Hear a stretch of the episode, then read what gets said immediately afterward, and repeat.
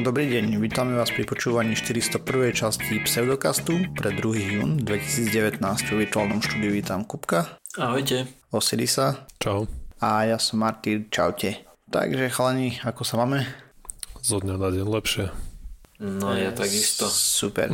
V čase nahrávania už mám dve skúšky urobené. Ó, gratulujeme. sen. Ďaká, vďaka. Na plný počet. E, Jedno Ačko, jedno Ečko. Ale za obe som vďačný rovnako. Za každý zápis sa ráta do indexu, ne? Používa sa ešte index? Používa. Teda nie všetky školy tu majú, ale ja chodím na takú progresívnu, že, že máme aj Že ešte papierový stále index. máte, hej? Tak A rovná sa E, nie? V tomto prípade áno. Preto tak, každý zápis do indexu je dobrý, hej? A už potom sa dá vylepšovať, keď človek veľmi chce. Presne tak. Ko, nie, nie vždy som s tým spokojný, ale v tomto prípade som veľmi rád aj za to Ečko. Z čoho si to dostal? Z algori... Z analogových obvodových systémov. Okay. A, To znie riadna volovina. tak sú analogové, kto to ešte používa v dnešnej dobe, nie? Si mal aj toto si mal zdôrazniť na skúške. že ten odbor, ktorému sa venujú skúšajúci, je zbytočný dnes a že zajtra už sú bez roboty. To je samozrejme to-. Samozrejme, že sa to používa stále vo veľkom, ale Bo ako by ti veľmi radi pripomenuli, aj ten digitál je vlastne analog. hej, no však na tom základe tak kde dole. A ty sa ako máš? No presne tak, vždycky sa pýtaš ty nás. Nás si vyspovedal. sa my teba Tak ja sa nechcem nespýtame. chváliť, vieš. A úplne, kľudne sa pochval. úplne jak toto rozbitý som totálne. Som mal, Prečo? skoro som Z umrel. letu na malé divy? Ako, ako by Osiris povedal, že skoro som umrel.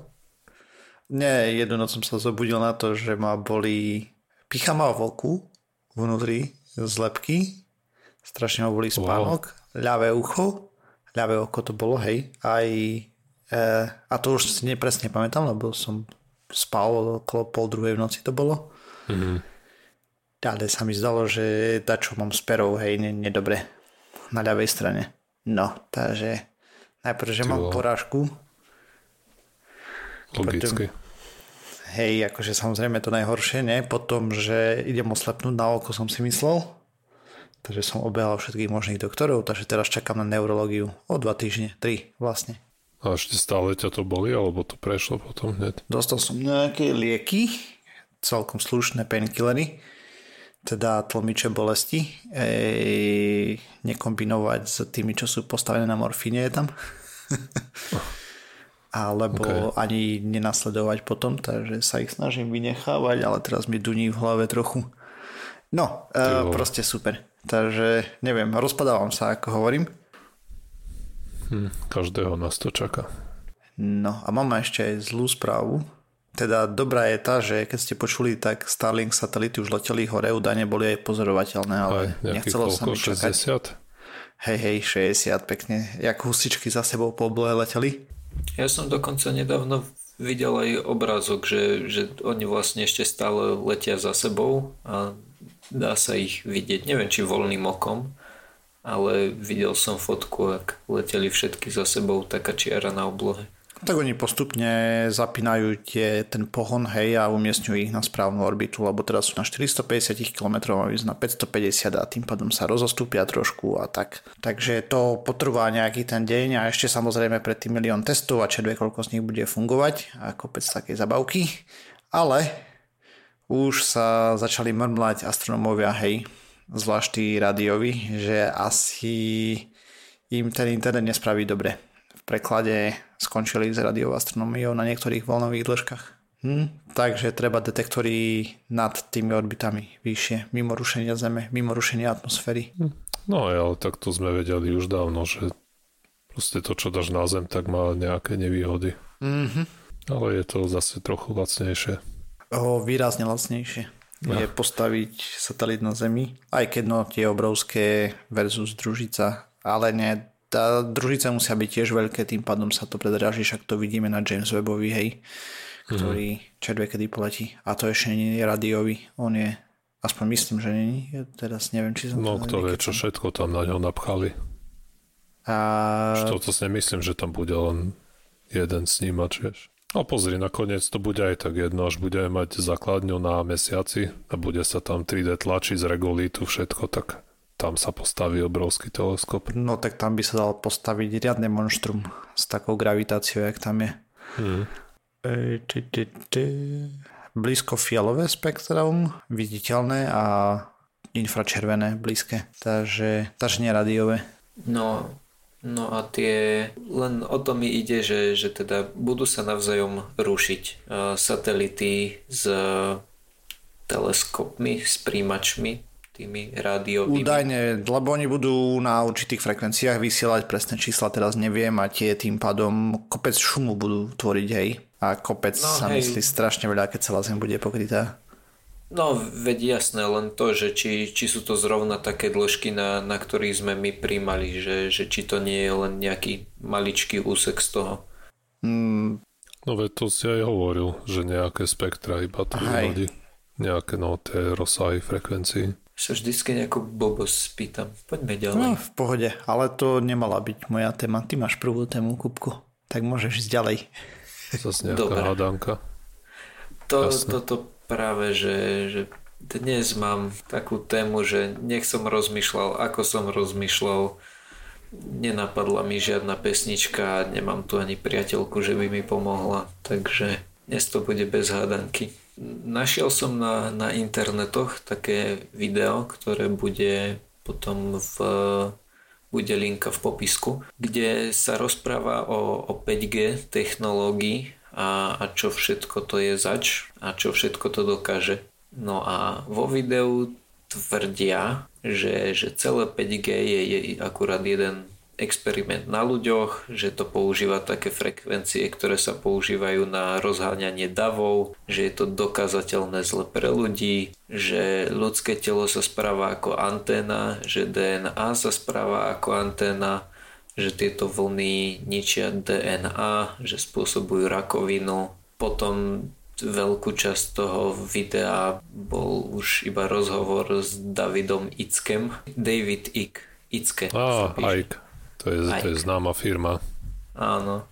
Tak on tvrdil, že sme elektromagnetické alebo elektrické organizmy, príjimače, vysielače informácií, keď sú naše elektromagnetické polia v harmónii, tak sme zdraví a práve týmto 5G sa budú snažiť narušiť naše elektromagnetické polia a tým pádom nám zničia ten vnútorný balans a budeme chorí a tak ďalej. Veď to tým, už dávno že... urobili, ne? S mobilnými, s ostatnými signálmi. No ale toto Ale bude teraz to chcú znásobiť hardcore. ešte. Teraz bude naozaj. He. Teraz, uh-huh. Doteraz im to úplne nevyšlo a teraz im to už vyjde. A David, David Icke viem, že on tvrdí, že mesiac je dutý a tam bývajú tí reptiliáni, majú základňu a odtiaľ lietajú potom na zem. A kde bývajú nacisti to... potom? Počkaj. Však nacisti Vnútri zeme, nie? Jaštery. Alebo že zem je dutá, mesiac je, a neviem. Aha, že to majú podelené, no dobre. Lebo ja som počul, že aj oni, že... Možno spolupracujú nacistické. Keď som to rozprával dávno, dávno, ty vole, to už niekoľko rokov dozadu je o tých konšpiračných teóriách ohľadom vesmírneho programu, tak jedna z nich bola, že sme do vesmíru neleteli samozrejme. Ďalšia bola, že v každej sonde ruskej bol človek napchatý aj v tých, čo proste tam ani futbalku, futbalovú loptu nepopcháš. A potom ďalšia bola, že NASA vlastne tá sonda, čo bol impaktor na mesiac, že to vlastne bombardovali nacistickú základňu alebo mimozemskú. Tak, podľa toho, že koho si sledoval. Aj. Taký obrázok chodil, ne, že USA nepristali na mesiaci, ale že zaplatili Kubrickovi, nech to pre nich a, ako nafinguje, sfilmuje. Ale Kubrick tým, že je detailista, tak trval na tom, aby sa to natáčalo na tom mieste určenia. No ale poďme naspäť ku 5G, ne, radšej? No, tam sme Lebo, začali, okay. Hej, sme mierne odbočili. No a ešte pokračoval potom David Icke s tým, že vlastne tým, že mozog funguje na určitých frekvenciách, tak každá myšlienka aj emócia je frekvencia a oni, proste oni, majú frekvencie rôznych emócií a, a používajú to napríklad na to, že teraz budú vysielať hnev a všetci budú nahnevaní. Videli ste tú epizódu zo South Parku, kde bol hnedý tón? Nie. Nie, ale už dlho si hovorím, že musím si to pozrieť, lebo videl som len nejaké prvé série. Viete si domyslieť, o čom to asi je. Áno, áno. Že to mali nejaký zvuk, ktorý mali púšťať na ľudia a tí ľudia sa potom po AA. Hej. Mám taký pocit, že aj v uh, Rick and Morty mali niečo také, že vymysleli taký akože lúč. Mm. Ale možno si to milím s tým, neviem. Každopádne, keď sa vrátime, vrátime k 5G, povedal som si, že, že skúsim nájsť k niektorým tým tvrdeniam nejaké ozajstné tvrdenia a teda na niečo som našiel, ale niektoré veci ako napríklad to, že ľudské telo alebo že DNA sú antény, ktoré príjmajú a vysielajú informácie. To, že príjmajú, to môže byť možno myslené tak, ako že dokážeme poholcovať to žiarenie, ale neviem, ako mysleli to, že by mohlo ľudské telo sa správať ako anténa v zmysle, že by sme niečo vyžarovali. Možno nejaké infračervené žiarenie tak odrážame, hej, svetlo. Takže vyžaruješ svetlo. Ke, keď ty myslia keď vyžarovanie. Chceš, áno. Hej, hej. Každopádne, ako antena najbližšie k tomu, čo môže byť, je to, že ľudské telo dokáže pohltiť uh, tieto, tieto vlny a na základe toho sa zohreje presne tak, ako funguje mikrovlnka. Že mikrovlnka... Mm-hmm, akurát, že 5G signál neprejde ani cez kožu, pokiaľ som tomu dobre porozumel. Mm, keď som našiel, tak bolo, že 0,4 mm, že sa dostane pod kožu. No dobre, tak sorry, sorry, totálne som... hej, hej. Tu mám, že mikrovlnky väčšinou fungujú na 2,45 GHz, GHz. 5G bude mať aj pásmo, ktoré je pod 6 GHz, ale to, to čo je pritom dôležité, tak k tomu sa dostaneme neskôr a síce, že na rozdiel od mikrovlnky sú tam podstatne rozlišné výkony. Keď budeš zvyšovať tú frekvenciu, vieš, radiového spektra, kam sa dostaneš? Do akého spektra? No, do svetla, do viditeľného. Presne. A 5G je bližšie k... Je to niekde medzi. Akože stále sa to ráta ako rádiové vlny, myslím Áno, ale vlny, nejde to smerom ale... dole tam k, tom, k tým energetickejším veciam, nie? Kde sú napríklad X-raye a podobne. No, oni sú hore, pozor. Moment, a, a do si to platím, hej. z druhej strany. Mm-hmm. Platím, platím. Ako ide moment. to tým smerom, ale stále je to hej, pod, najprv je viditeľné svetlo. Tým je, je to ešte, máš to infračervené, červené a to je proste ešte pod tým. Hej. Ale teda môžeme to, môžeme to spomenúť a vysvetliť. Čo sa týka elektromagnetických vln, čím vyššia frekvencia, tým menšia vlnová dĺžka a v zásade aj tým vyššia energia. To znamená, že čím je niečo na vyššej frekvencii, tak tým kratšie sú vlny a tým väčšiu energiu tá, tá vlna má. To znamená, že infračervené svetlo bude mať menej, bude menej energetické ako ultrafialové svetlo. Lenže tieto vlny, o ktorých sa my rozprávame, sú ešte stále za, teda pred svetlom. To znamená, že majú nižšiu frekvenciu, vyššiu vlnovú dĺžku ako svetlo. A nie sú toto žiarenie, ako tak nazveme, lebo je to elektromagnetické žiarenie, nie je ionizujúce. To znamená, že keď keď si ohrievam jedlo v mikrovlnke, tak čo sa deje je to, že, že tá vlna vplýva na molekuly e, napríklad vody v tom jedle a donúti ich e, kmitať, vibrovať, ale nedokáže odtiaľ vyraziť elektrón, ako to dokáže napríklad gamma žiarenie. Čiže to, to by bolo asi, asi toľko k tomu, že, že ničia DNA, neničia, maximálne ju môžu akože zohriať, ale aj to je opäť pri tom, kebyže použijeme mikrovlnku. Mikrovlnka má na veľmi malý priestor, napríklad 400 W. Hej, povedzme, že my máme doma 400 W mikrovlnku a ten vnútorný priestor je možno 20 na 30 cm. Zatiaľ čo vysielače, 5G vysielače budú rádovo v stovkách milivatov, maximálne niekoľko vatov a budú na vzdialenosť niekoľkých desiatok až stoviek metrov.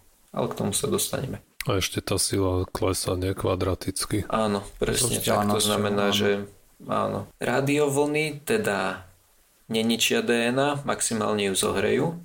A čo sa týka toho spôsobovania rakoviny, tak na toto bolo zo pár štúdií.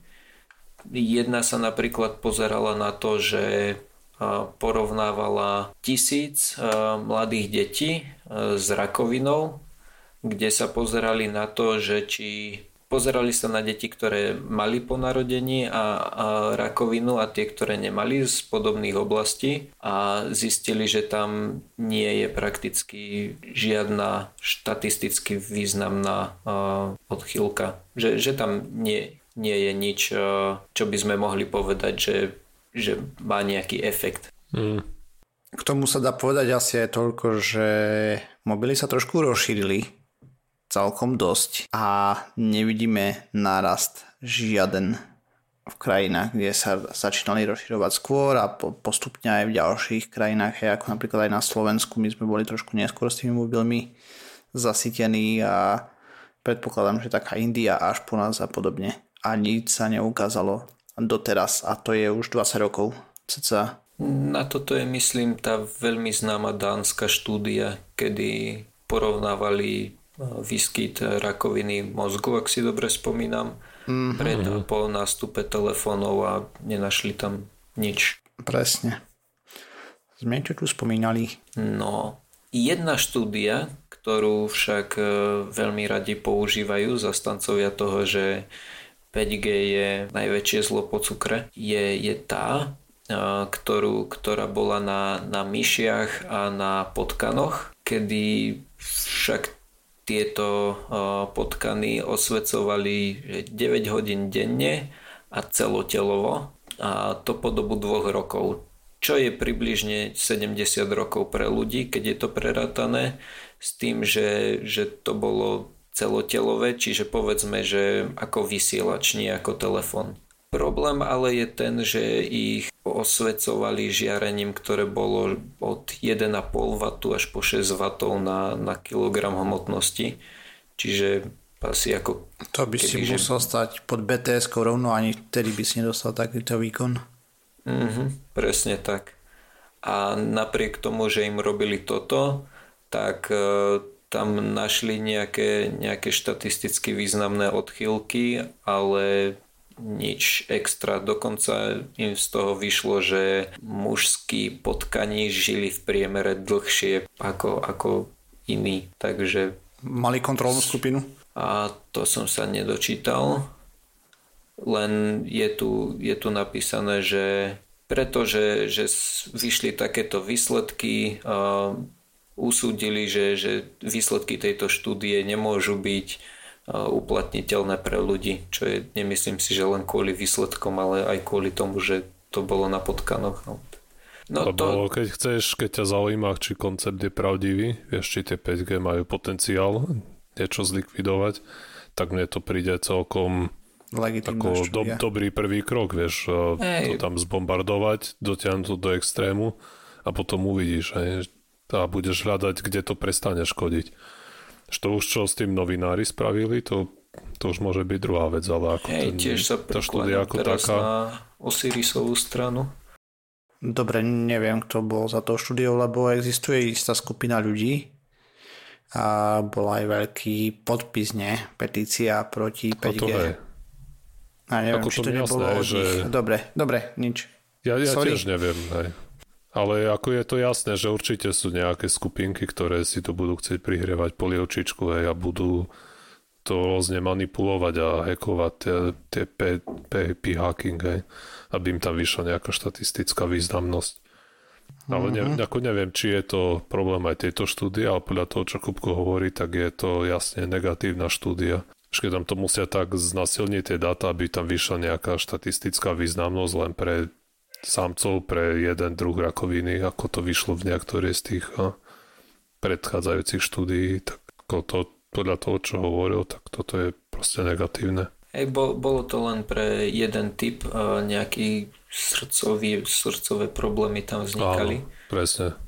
A keď to musíš takto oklieštiť na jedno špecifické obskúrne ochorenie, pre, a to dokonca ešte nie len iba pre samcov alebo pre samička, alebo kde mi to vyšlo, tak to, tam už sa robilo milión vecí sa kontrolovalo a potom už vieme, že už len proste náhodou ti tam musí niečo výsť ako štatisticky významné.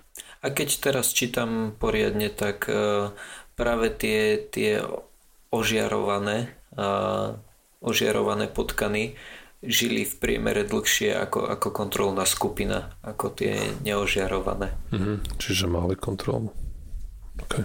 Hej, tak, takže vlastne nám treba 5G signál budeme žiť dlhšie z tej štúdiu vyplýva. Tiež nevieme povedať. ja to, viem, že nie, sa to snažím to... prehnať, hej, ale... ja viem, ale také články napíšu novinári. Hej. Hej, ja hej, a rád by, som, rád by som ešte uviedol v štúdii, nedočítal som sa, či to bolo práve na tých milimetrových vlnách, či to bolo vyslovene 5G, ale, lebo spomínajú len, že RF, radio frequencies, takže možno to bolo aj pri 2G, ale akože 2G, 3G, 4G, ono v zásade jediný rozdiel je v dĺžke vlny a v kodovaní a podobných veciach, ale jediný podstatný rozdiel je v dĺžke tej vlny. Takže a chcel by som potom ešte sa dostať k tomu, že čo tu vlastne to 5G je, lebo... Počkaj, už keď spomíname 5G, tak by sme mohli spomenúť aj to, že bola tá podpisová petícia, niekde sa podpísalo úžasne veľa vedcov. Za rýchlejšie zavedenie? Za proti, že to je rizikové opatrnejšie a tak. V tom videu to práve spomínali, že, že bola nejaká petícia, ale nepozeral som sa na ňu. Len niekde, keď som čítal k tomu akože komentár, tak bolo, že, že vlastne tí vedci neboli úplne že z oboru. Že to, že je niekto vedec, neznamená, že sa do toho vyzná. Dalo by sa povedať, že boli z úplne iných od, nesúvisiacich odborov? Neviem. To je to, čo som čítal ako komentár k tomu. Neviem, kto sa podpísal. Lebo si myslím, že lebo viem, že jeden čas bežalo aj také, než ako 100 vedcov podpísalo, neviem, nejaký, nejaký papier, že globálne oteplovanie neexistuje. Mm-hmm. No si tam pozrieš, čo tam boli za veci a ja tam bol ja, ako, ja neviem, ale treba so, sociológ, hej, a mm-hmm. podobné, hej. Proste ľudia, ktorí s tým nič nemajú, nejaký geológ a taký. No dobre. Uh, tak ja potom to postavím do takejto hranice, trošku hlúpej, ale a bude to platiť pre všetky nové technológie, ktoré zavádzame. Predstavte si technológiu, ktorá na Slovensku zabije ročne okolo 300 ľudí. V Amerike cez 40 tisíc. Zaviedli by ste ju? No to záleží od toho, že čo z tej technológie získaš. Akože pravdepodobne to, moja odpoveď bude nie, ale v prípade, že povie, že táto technológia zároveň zachráni v Amerike 3 milióny ľudí ročne, Ej, že to bude nejaká operácia, ktorá síce zabije 40 tisíc, ale zachráni 3 milióny, Dobre. tak ti poviem. Tak hej. sa spýtam, vzdal by si sa teraz aut kvôli tomu? A rozumiem. A pravdepodobne nie, no. To je pointa celého, hej, mm-hmm. že mhm riziko versus benefit je stále dosť na zreteli v prípade nových technológií. Niekedy môžu zachrániť miliardy ľudí. Niekedy nie. U 5G asi nebude zachraňovať miliarda ľudí, ale podľa no, života pravdepodobne bude nie, výrazne má, vyššie. Má svoje výhody nespochybniteľné. Hej, to, to ale... áno, ale No napriek tomu si myslím, že kebyže sa preukázateľne ukáže, že by to ročne zabilo na Slovensku 300 ľudí, tak e, to, že máš rýchlejší internet, by nestačilo na to, aby, aby to zaviedli. No to jasné. Že, že kebyže máme technológiu, ktorá tu je a funguje a potom neskôr zistí, že zabije 300 ľudí, tak asi by sme to kvôli tomu nestiahli ale zároveň keď predom zistí, že toto je možné, tak asi by sme ju nezaviedli. Ale to je len také, že ja si myslím. Aj to by bol zrejme showstopper, keby sa ukázalo, mm. že keď to pustíš v meste, tak 10 tisíc ľudí dostane tisíc rakovín, no tak to by asi ja, nedali do produkcie veľmi. No jo. Akokoľvek rýchlo by sme chceli stiahovať a, seriály z torrentov. Mm-hmm. Teda. 5G nebude len na internete, ale Dajme tomu, aj. že... A možno keď necháme raz Kupka dohovoriť, aj nám povie, o čom to je. Hej, dobre, sorry. Pohode. No, Čiže čo zavádza 5G oproti tomu, čo tu už bolo? Zavádza rýchlejší internet, hurá, a zavádza preto niektoré nové frekvenčné pásma. To znamená, že snažím sa priznať nejaký dobrý príklad zo života o frekvenčných pásmach, ale ako si mi nič nenapadá. Že Povedzme, že, že je to ako, ako cesta, že ak doteraz sme mali jedno prúdovku, tak odteraz budeme mať 6 prúdovku, že budeme mať viac prúdov, v ktorých budú môcť chodiť tie dáta, alebo teda v prípade mm. cesty auta. To znamená, že budeme mať uh, rýchlej, rýchlejší internet a zároveň vďaka technológii budeme mať aj uh, menší, menšiu latenciu, čiže menší ping čo je napríklad pre mňa veľmi dobrá správa. Ja som si pozeral Konečne potom... sa ja pre mám... teba otvára kariéra profesionálneho hráča. Nechcem ťa sklamať, ale, ale 5G tam, kde bývaš, asi nebude. Prečo? Veď keď ten, no, ten Muskov projekt vyjde, tak bude mať aj tam, ne? Ale to není 5G. No, no to je práve úplne to, technológia. To, to 5G na tých e, milimetrových vlnách má dosah maximálne stovky metrov. A vlastne je to silové. Mm-hmm. Lebo ešte ďalšia vec Škoda. dôležitá je, že čím e, vyššia tá, tá frekvencia, tak e, tým kratšia vzdialenosť, na ktorú to má dosah. Preto aj napríklad novšie typy Wi-Fi fungujú s vysokými rýchlosťami, ale napríklad už nepokryjú celý dom. Na to lepšie fungujú tie staršie Alebo typy nepreniknú cez stenu, vieš, mm-hmm. napríklad. Tak, tak. No ale teda výhody 5G sú, že nižšia latencia, vyššia rýchlosť, e, rôzne pásma. Tiež sa tak nejak ráta s tým, že, že to bude pre rôzne využitia, že napríklad e, pri tých vysokých rýchlostiach budeš môcť pozerať filmy, ale tiež sú tam pásma, ktoré sú o mnoho nižšie a ktoré budú môcť využívať napríklad e, nejaké IoT srandy, kedy budeš mať e, na záhrade nejaké senzory, ktoré budú na väčšiu vzdialenosť posielať nejaké menšie dáta hej, o tom, že či treba poliať kvety napríklad. Mm, to tá rýchlosť nie je rozhodujúca proste toho pripojenia. Je tam sú nejaké miniat, maličké dáta, aj sa posielajú. Tam ide o to, že koľko toho dokážeš preniesť, hej, tým pádom.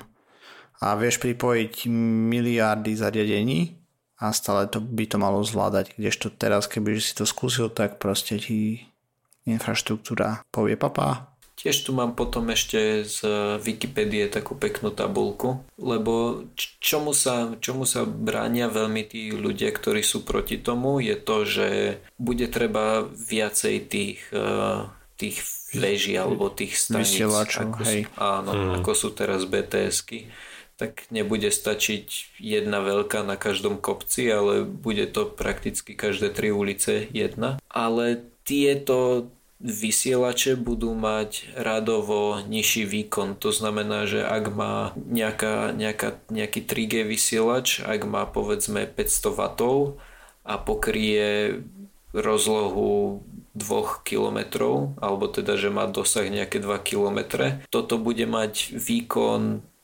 maximálne povedzme 1 W, bude mať tá, tá mikro, mikrovysielač bude mať dosah maximálne niekoľko 100 metrov. Tie, tie najmenšie, volaj to femto, piko, mikro uh, bunky, tak tie najmenšie budú vyslovene, že do domu alebo teda skôr do firmy a bude to mať dosah maximálne desiatky metrov, ale na druhej strane to bude mať aj výkon od 10 do 100 mW. S tým, že keď má veľmi malú prenikavosť kože, aj, aj keby, že veľmi chceme, tak takú, kebyže máme ten výkon napríklad tých 100 mW, alebo povedzme, že máme 1 W výkonu, tak ak by sme aj mali nie anténu, ktorá vysiela do všetkých strán, ale nejakú bodovú anténu, ktorá by to smerovala do, len do jedného bodu, tak na to, aby nás to popálilo, by sme to museli držať vyslovene ruku na anténe. Akože žiarovka má v tomto smere väčší výkon ako, ako táto antena. pre porovnanie Wi-Fi má výkon od 20 do, do 100 mW väčšinou. A môžeš držať ruku na Wi-Fi niekoľko chceš a ťa nepopáli. Presne tak. A v princípe celý výskum zatiaľ ukazuje, že tam rizika nie sú žiadne. Zatiaľ nemáme 20 rokov výskumu, ako napríklad pri GMO, ale to, čo máme, zatiaľ dosť jednoznačne ukazuje, že to nebezpečné nie je. Máme výskum na 4G, máme výskum na 3G, rovnaké obavy sa objavovali aj tam a ľudia nezačali húfne umierať zatiaľ. A predpoklad je, že ak dojdeme do viditeľného spektra, že ani nebudú. A do viditeľného spektra sa až nepôjde, lebo potom by to tu svietilo všetko. Na rozdiel od súčasnej situácie. Hmm. A nie som si istý, či... Žijeme v tme či ste sa o tom rozprávali v nejakých predchádzajúcich epizódach, alebo som to počul na nejakom inom podcaste, ale viem, že bol nápada aj v takom zmysle, že používať žiarovky ako takéto vysielače mm-hmm. a že napríklad... To Leafy. Áno, áno, že napríklad v open space kanceláriách by sa to dalo používať na veľmi vysokorýchlostné prenosy to ja, to sme sa bavili, že je to rýchle jak prása, ale samozrejme má to ten problém, že to neprejde cez steny. Ani cez teba vlastne ty to vieš blokovať telom potom, keď to bude vieš, na ale postavené. Čo, čo si spomínam, tak uh, vlastne stačí, že tá, tie, s tým odrazmi si to poradí. Ah, ja už nepamätám že, presne. Že to Myslím, lebo práve o tom sme sa bavili a ja si spomínam, že sme hovorili o tom, že proste keď sa to postavíš, tak to neznamená, že vypneš susedový internet. Hej. Že to nemusí byť ako priame viditeľné spojenie, že si to poradí aj s odrazenými no, lúčmi. Tak ako keď zapálíš žiarovku, aj tak pod, pod stolom nemáš tmu, ešte sa tam dostane skrz odrazy. A došli by sme tak vlastne celý kruh od toho, že, že stojíš pri anténe a rušíš signál až po to, že tieníš žiarovku, nemám signál. No aj presne. Vlnenie ako vlnenie, tomu to je jedno.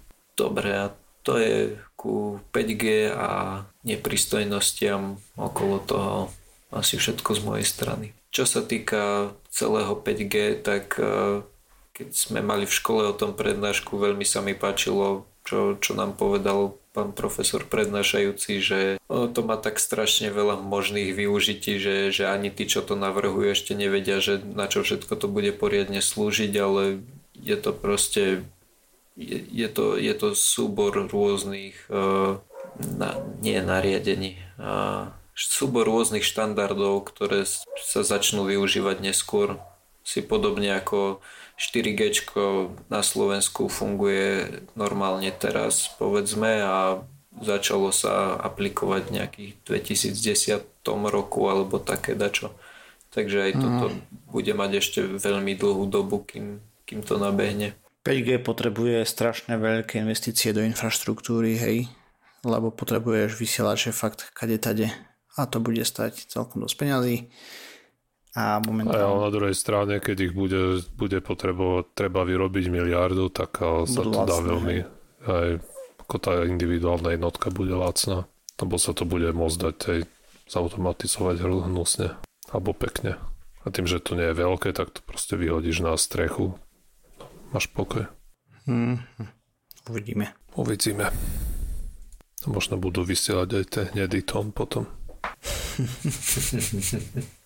To ale je iba armáda. No.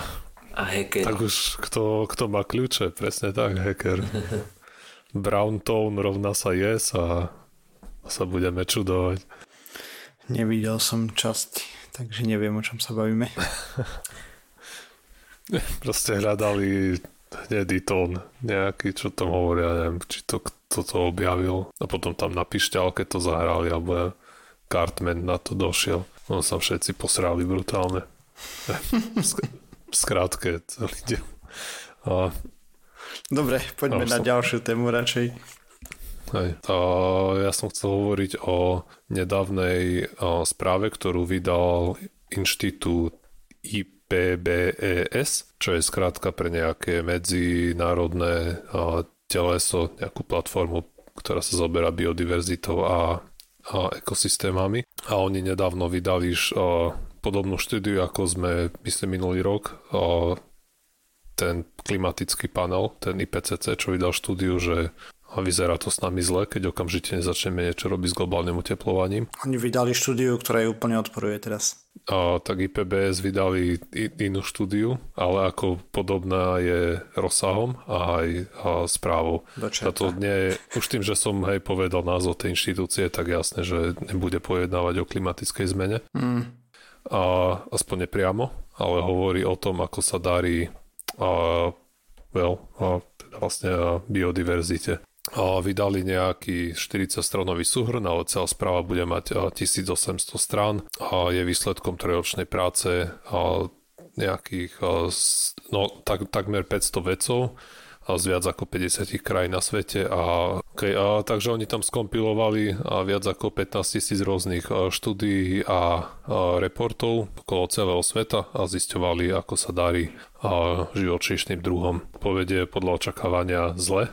Samozrejme závisí niektorým druhom, u niektorých druhov je to horšie, u niektorých horšie, ale takmer všetky druhy ukazujú riadny prepad aj v ich počte.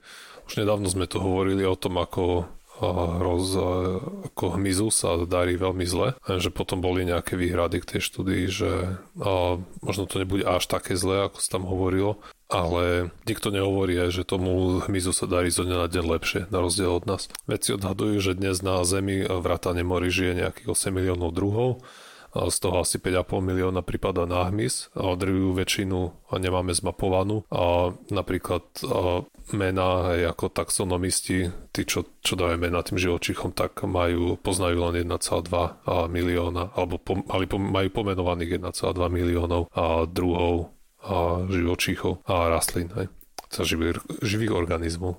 A táto správa toho panelu hovorí o tom, že približne 12% z všetkých tých druhov vlastne hrozí väčšie alebo menšie riziko vyhnutia. K tým najohrozenejším druhom a patria takmer všetky obojživelníky, korály, ktoré formujú tie korové útesy, žraloky a iné veľké morské a iné veľké morské cicavce, hromada druhov hmyzu, to vrátanie toho hmyzu, ktoré, na ktorý sa spoliehame, čo sa týka opeľovania. A treba sa spravovať, že z 352 opeľovačov Veľkej Británii ich tretina je ohrozená nejakým vymieraním. Takže oni aj spomínajú alebo uvádzajú niek- niektoré dôvody, ktoré vedú k tejto katastrofickej situácii. A na počudovanie klimatická zmena nie je číslo 1, ale je to až číslo 3. A Fúha, tá, tak to má silnú konkurenciu. Aj, a prvá a tá najdôležitejšia príčina je vlastne to, ako narábame s svojim okolím a to špecificky využívanie pôdy, aj premena na agro, proste na polia, hej. A že vysádzame rôzne monokultúry na čím väčšej ploche, pretože proste ľahko sa to potom obhospodaruje, ľahko sa to hnojí, ľahko tam môžeš nastriekať tie pesticídy, stačí ti jeden druh kombajnu a proste všetky s tým spojené výhody. Potom spája sa s tým samozrejme klčovanie dažďových pralesov v rôznych oblastiach zeme alebo no áno, klčovanie tých pralesov a, a že sa tam vy, a, vytvárajú plantáže rôznych plodín. Európy sa toto už moc netýka, asi ani Severnej Ameriky a to najmä teda z toho dôvodu, že my už sme to klčovanie stihli v stredoveku, he. že my tú, tú, tú, tú fázu už máme úspešne za sebou. A my už až tak biodiverzitu máme... neohrozujeme, my sme ju zlikvidovali. A vlastne o tom sme tu už tiež hovorili a že už prakticky všetku tú rozumne využiteľnú polnospodárskú pôdu už teraz využívame. Že keď chceme získať užinu, tak musíme proste vyrúbať les, alebo by sme museli zbúrať mesto. A vieme, že to tempo klčovania pralesa sa nedá povedať, že by sa dramaticky spomaľovalo ten graf trošku poskakuje hore-dole, ale je zjavné, že nejaká je tam trend. tá aktivita sa nevyvíja v tejto oblasti. A potom eh, číslo 2 tých príčin, ktoré ohrozujú biodiverzitu je eh, nadmerné využívanie prírodných zdrojov a pod tým si môžeme predstaviť eh, treba nadmerný rybolov. A niektoré druhy rýb alebo populácie rýb už nestíhajú sa ani obnovovať, pretože už ten výlov je rýchlejší, ako stíhajú pribúdať. A týka sa to aj, aj toho, že aj teda prispieva k tomu aj nelegálny výlov tých rýb a potom a analogicky na suši aj platí tá ťažba dreva hej, a transformácia ďalej toho ekosystému. A potom tam je a samozrejme globálne oteplovanie, to je to číslo 3. A ďalšia vec je znečisťovanie ovzdušia a pôdy, pretože ste pumpujeme do prírody obrovské množstvo bordelu, vrátanie rôznych nefiltrovaných odpadových vôd, plasty, vieme, že tým je zabordelaná celá príroda. A čo sa týka tempo znečisťovania, tak to sa dramaticky zvyšuje ešte stále. Čiže tu to tiež nevyzerá veľmi ružovo. A Takže autori tejto správy hovoria, že práve sme na úvode 6.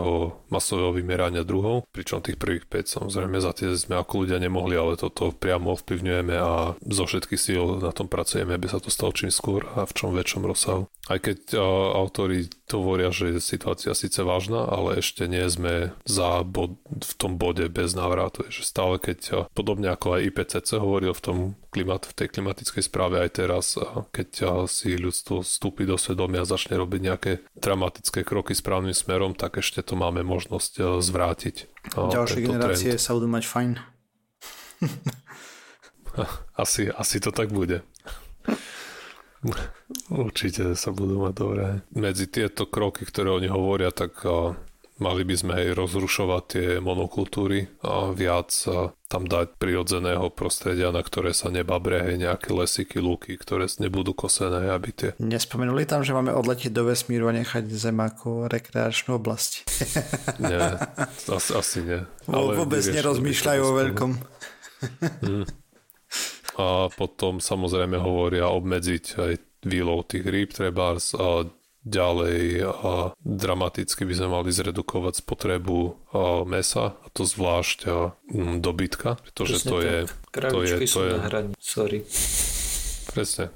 Na kravičky by sme mali mať zo pár pekných, výstavných, ale žrať by sme ich nemali, pretože ten pomer vložených zdrojov do, do hamburgerov versus koľko kalórií z toho dostaneme je úplne mizerný v prípade kravičiek. Mm, najlepšie sú na tom sliepky, ne? Asi z tých vecí, ktoré produkujú meso. Tak asi čím menšie zviera, aj to tým to má lepší ten footprint, aj ten no, stopu za sebou. No zrejme kúry sú na tom, ako z pohľadu toho, z toho mesa, z tých, z tých konvenčných zvieratiek je asi najlepšie. No to je čisto pásová výroba. Tak potom ešte pracuje sa na umelom mese, nie? Teda umelom v vodzovkách uh, bude vyrobené, nejaké baktérie no, to vyprodukujú to... a tak, ale to je ešte v ranných štádiách stále. Na to sa nedá spoláhnuť. Aj. To kým príde, možno, že... Možno to príde za 20 rokov a možno vôbec nie, vieš. Si určite treba sa, akože vieš, ako sa hovorí, že mal by si dúfať v to najlepšie, ale pripraviť sa na tú najhoršiu možnosť. Uh-huh. Takže mali by sme robiť také kroky, ako keby umelé meso nikdy nemalo prísť, že tam bude nejaký, nejaký prohibitívny faktor. No a podobne, hej, tiež by sme sa mali spojať na to, že o 20 rokov prídeme na nejaký geniálny systém, ako odčerpať hromadu CO2 z atmosféry len tak zo srandy, alebo no, zadarmo, hej. My ten spôsob poznáme, ten geniálny spôsob je vysadiť stromy. Áno, aj, Hej, no, Ale som myslel, iný. Tak nejaký, mm. že nejaká technológia. Máme aj vonku, priemyselné vy... aktuálne. Máme.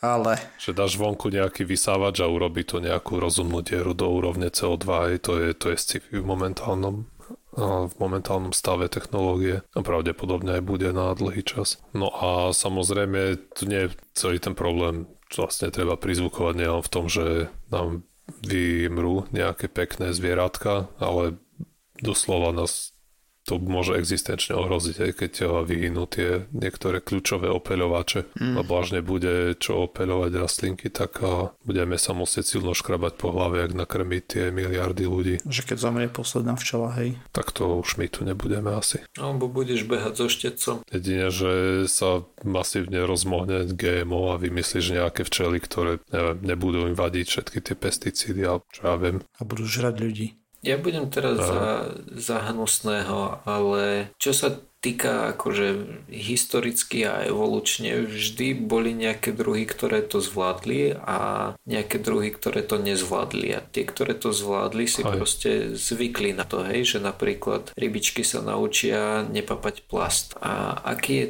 ten dôvod, že to, čo robíme, je to, to, čo robíme ako ľudia, je, je zmena prostredia. A... Mm-hmm. Dosť drastická. Za krátky mm-hmm. čas to je problém. Aj to Hej, je lebo problém. aj Plankton je, to je prvý sa... problém, je, že je to príliš rýchle a ten život, ako niektoré druhy sa stihnú prispôsobiť, ale väčšina ostrovov má mrkvičku, lebo proste tak ako korály hej, sa nestihajú prispôsobovať na zvyšujúcu sa teplotu oceánu. A, a kyslosť. Vlastne umierajú a kyslosť. Možno keby sa to oteplovanie rozložilo na 100 tisíc rokov, tak možno by to stihli. Mm-hmm. Lenže je to rozložené na 100 rokov a už to nestíhajú. Proste my sme a... z geologických časov presunuli zmenu klímy do nášho času ľudského, hej. S niektorými výnimkami aj to vždy bolo na geologickej na hranici, hej, alebo no, na tej časovej jasné. osi. Keď to nebolo, tak boli tie masové vymierania. Aj s výnimkou treba z toho, keď dopadol ten asteroid na Zeme pre 65 miliónmi rokov. Ale vtedy tiež sa nestihli prispôsobiť všetky živočichy. Aj no. tomu, že náhle bolo vonku plus, neviem, 100, 200 stupňov, hej. Tam drvivá väčšina vymrela, no. A samozrejme ďalšia vec je, že nevymrú všetky živočichy. A ako som hovoril, tá správa hovorí niečo o 12%, lenže my je, je ťažko povedať, ako sú tie druhy rôzne poprepájané a to, čo prežije, to nemusí byť nutne to, čo uh, my chceme, aby prežilo. Hej. Mm. Lebo niektoré druhy sú, a sú, alebo rastlín sú veľmi dobré. Mm. Sú alebo sa vedia adaptovať na ten bordel.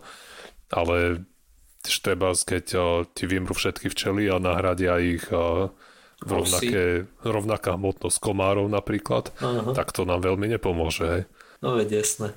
Jedine, že by tie komáre sa naučili opeľovať.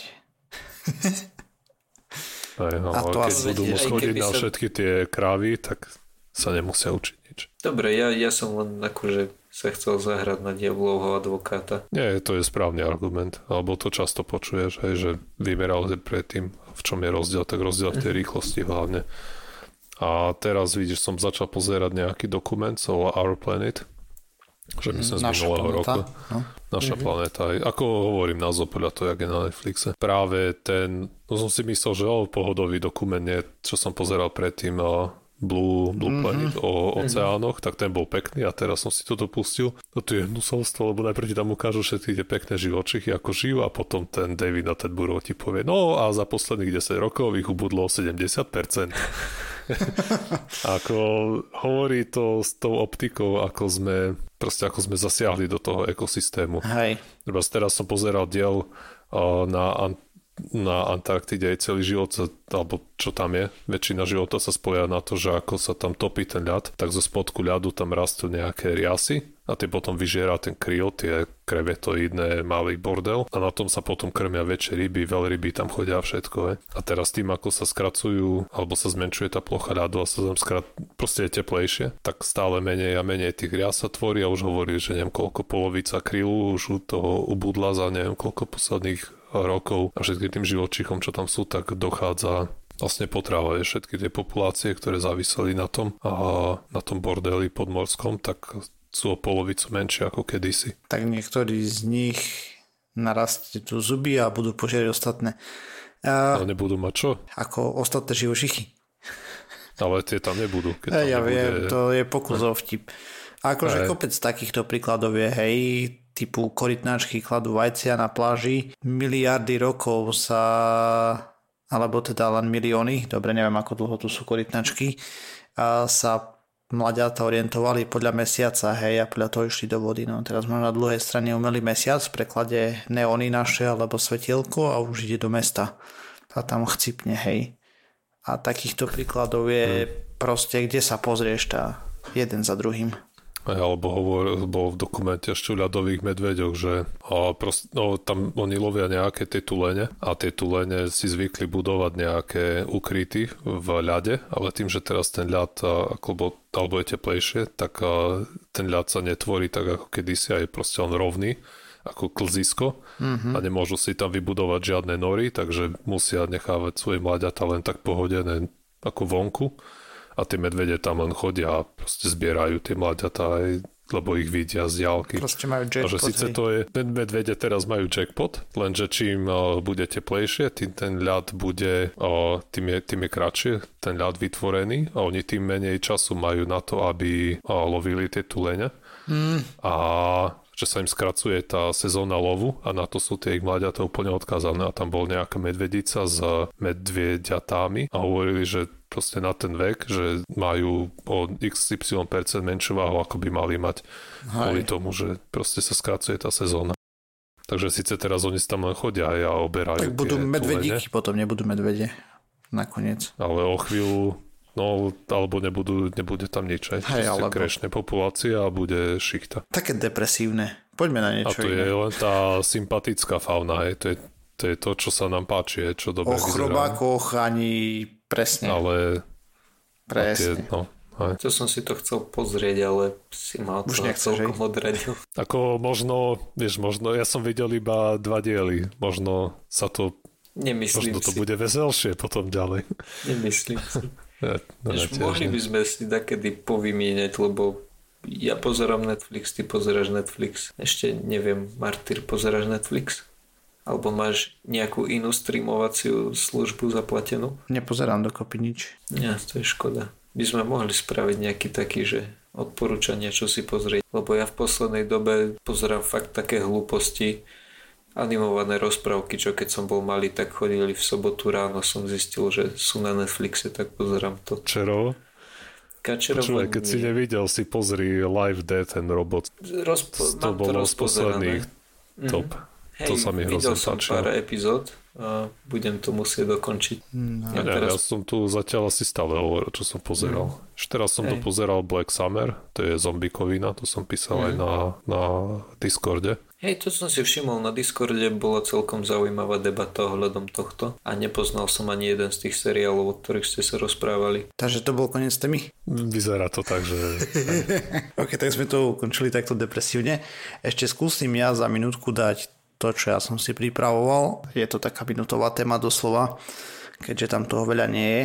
Respektíve je tam toho veľa, ale totálne nezrozumiteľná fyzika. Takže sa budeme baviť o antihmotovej vlnovej interferometrii, čo je antihmota, snáď všetci vieme, je to vlastne opak normálnej hmoty, keď spolu sa stretnú, tak trošku anihulujú a premenia sa na čistú energiu a v tomto prípade sa budem baviť pozitrónoch, čo sú vlastne e, antihmotové e, elektróny a teda majú zaporný náboj mimo iného. Takže nejaká švajčiarská talianská spolupráca sa udialo. Chcú zistiť, že či má antihmota rovnakú reakciu na gravitáciu ako normálna hmota. Ako zatiaľ je predpoklad, že hej, ale keby nie, tak by to malo mať šialené dôsledky. A napríklad v detekcii a kopec ďalších zabavných veciach. No a začneme tým, že uh, svetlo je taká zaujímavá častica, hej, lebo elektrón je vlastne dosť blízko tomu.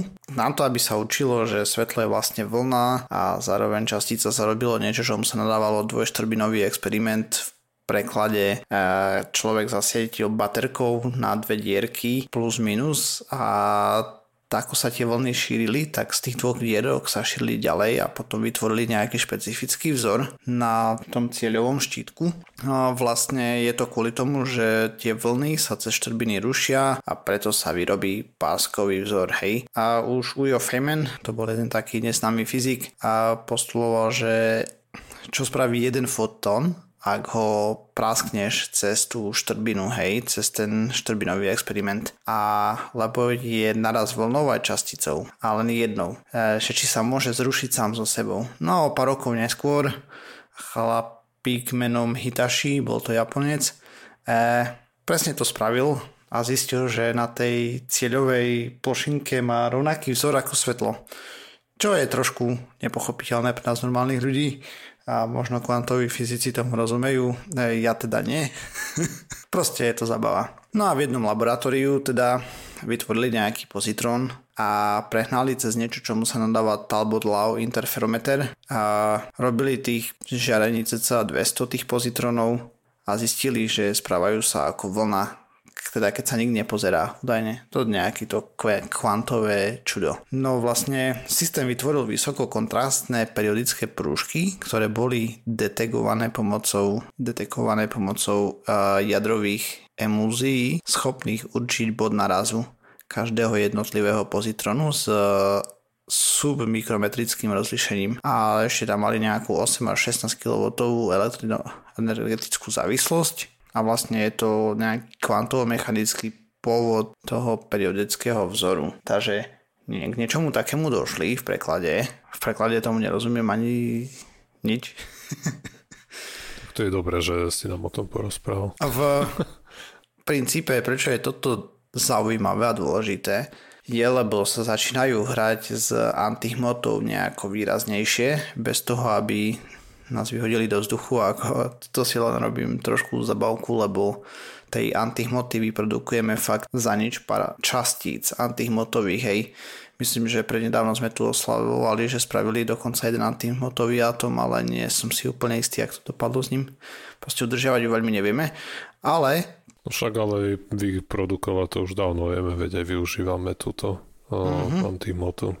Je to PET to je pozitron, emission, to Presne. neviem čo. Proste tie pozitrony sa používajú kade tade príde a teraz pri tomto vlastne, ako pracovali s tým tal Talbot-Lawovým interferometrom, Talbot-Lawovým interferometrom a postupne by sa mali vedieť dopracovať k tomu, že by mohli merať gravitačné zrýchlenie toho pozitronu a, a potom o 200 rokov v budúcnosti, teda obligátnych 5 a viac, ale 20 a viac v tomto prípade asi skôr, a by sme mohli používať celý tento pozitronový, celé to pozitronové nastavenie na to, aby sme dokázali merať gravitačné vlny, ak by teda to s tým zrýchlením sa potvrdilo a tak a veľmi jemné gravitačné vlny by sa dali merať, že by to bolo neskutočne presnejšie ako LIGO a všetky tie naše experimenty, ktoré máme. Okay. Teória. K praxi fakt, akože nekonečne ďaleko, hej. Ako z môjho pohľadu z toho, čo som pozrel na to štúdio, toto je taký laboratórny, také laboratórne nastavenie, že máš proste na stole zopal, zopár lezrikov plus minus, hej, len v tomto prípade je to pozitrony a koniec, hej, a to k reálnemu použitiu a ešte tvorby tej antihmoty, toho množstva, čo by tam trebalo a tých magnetických polí a všetkého, aby sa to udržalo proste, no minimálne 20 rokov. A to akože optimistický odhad môj, skromný. Našťastie vtedy už budeme mať fúzne reaktory, takže v pohode sa to bude dať napájať. Presne toto, presne toto. Mňa by zaujímalo celkom, e, koľko váži ten, ten pozitron, teda pozitron. Dajme tomu, že máš atom antihmoty, on má nejakú váhu, keďže je to antihmota. Akože... Tak asi... Neš... No, lebo ono lo, logicky sa to vylučuje No lenže neviem, či to môžeš povedať pri tých mrňavých veciach, že veci majú vôbec váhu, alebo tam mm. Hej, oni... už to meriaš tých elektrón voltoch, nie, to nemôžeš... Hej, to je vlastne iba energia. Tam už to meriaš na energiu a to bude stejné, len s minuskom. No, takto. Elektrón má váhu a no. má približne 9, 109 x 10 na minus 31 kg a energia sa merá v tých elektronvoltoch, hej. U positrona som nenašiel váhu a mám taký silný pocit, že ho zatiaľ nesmerali, ale čisto hypoteticky mal mať váhu elektronu, teoreticky. Ja si myslím, že presne, že, že tam je len iný... Len opačný náboj no, má celý. Aj, ale myslím, že tie elektronvolty budú rovnaké. Ne, Ne, neviem proste. Myslím, že sa expertne môžeme zhodnúť, že tak nejak by to mohlo byť. A... Hej, s našim profesionálnym odhadom. No dobre. A tým pádom takto pozitívne som to uzavrel. lebo tam to bolo strašne negatívne. Takže sme sa dopracovali na záver pseudokastu číslo 401. 402 vyjde 9. júna 2019, ak to Joiner stihne postrihať alebo niekto do toho času. Nájsť nás môžete na www.pseudokaz.sk, Facebooku, YouTube, Twitteri, iTunes a Spotify a všetkých možných a nemožných podcastových agregátoch. A vy nadať nám môžete prísť na Discord a môžete nás prísť aj pochváliť, dať nám nejaký nábed na tému a podobne. Takže... Odporučiť seriál. Tak. Bavíme sa tam o rôznych veciach, napríklad o tom, ako asteroidy padajú hore-dole, lebo už o tom nechcem rozprávať v podcaste. Dobre, takže čaute. Čau. Ahojte.